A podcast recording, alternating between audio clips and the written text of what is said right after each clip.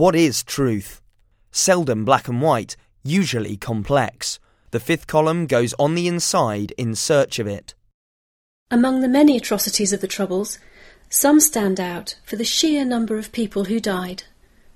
The bombing of the Droppin Well in Ballykelly was one of those incidents. The Droppin Well pub was close to an army barracks, and it became a favourite place for off-duty soldiers. On the night of the bombing there was a disco, and it was packed.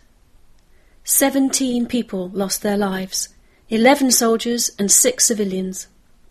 The bomb was planted by the INLA, the Irish National Liberation Army, an extreme paramilitary organisation formed as a splinter group from the IRA in 1974.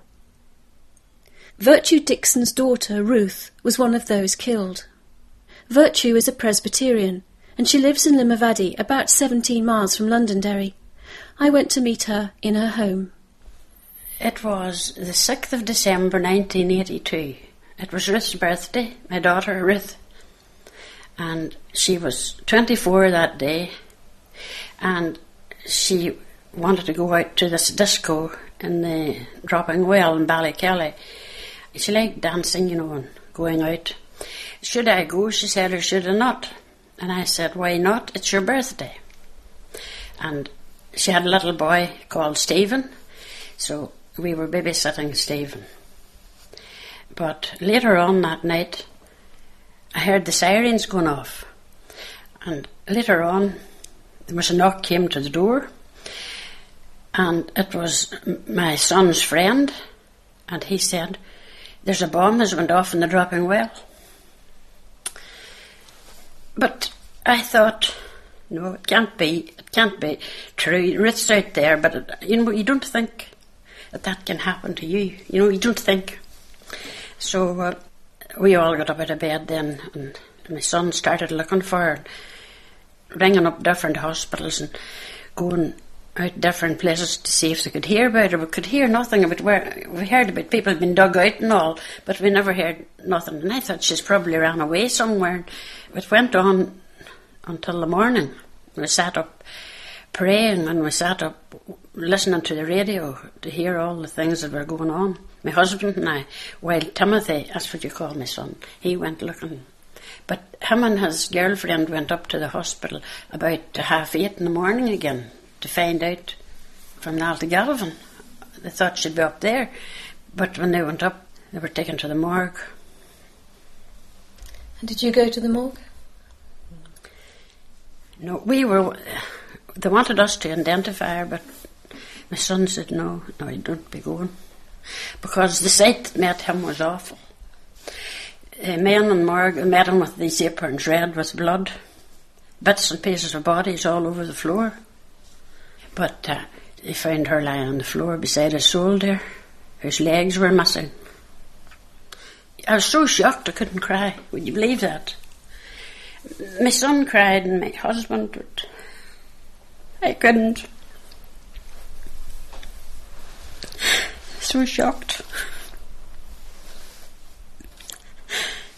But that was the way it was. I was put like a zombie. I wasn't really fit for anything for um, years after. I just did what I had to do and went about doing my jobs, seeing to the children and cooking dinner and everything. I had no feelings. I didn't feel love and I didn't feel hate. You know that sort of a feeling. You Just feelings left. You was numbed, no, so numbed. But uh, the more I, I didn't cry at that time, I made up for it later. For I had to get out every night out of the bed cry every night. I didn't want to keep my husband awake. Every night I had to come out, even when I was in this house. I was in another house when Ruth died. It took years and years to live a normal life, even.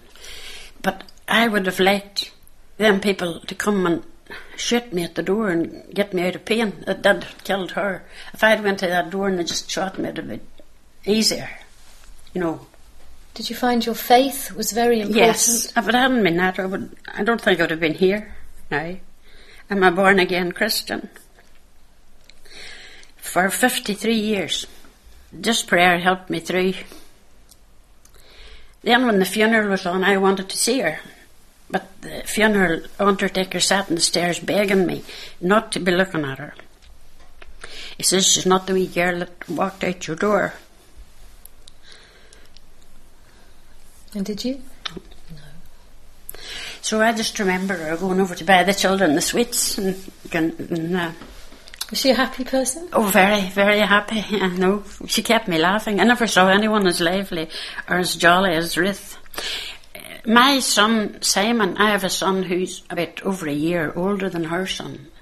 She used to help me with him, and she was great. He loved her, and she would dance round the floor, and, and him in her arms singing the Blue Danube to him and he loved that.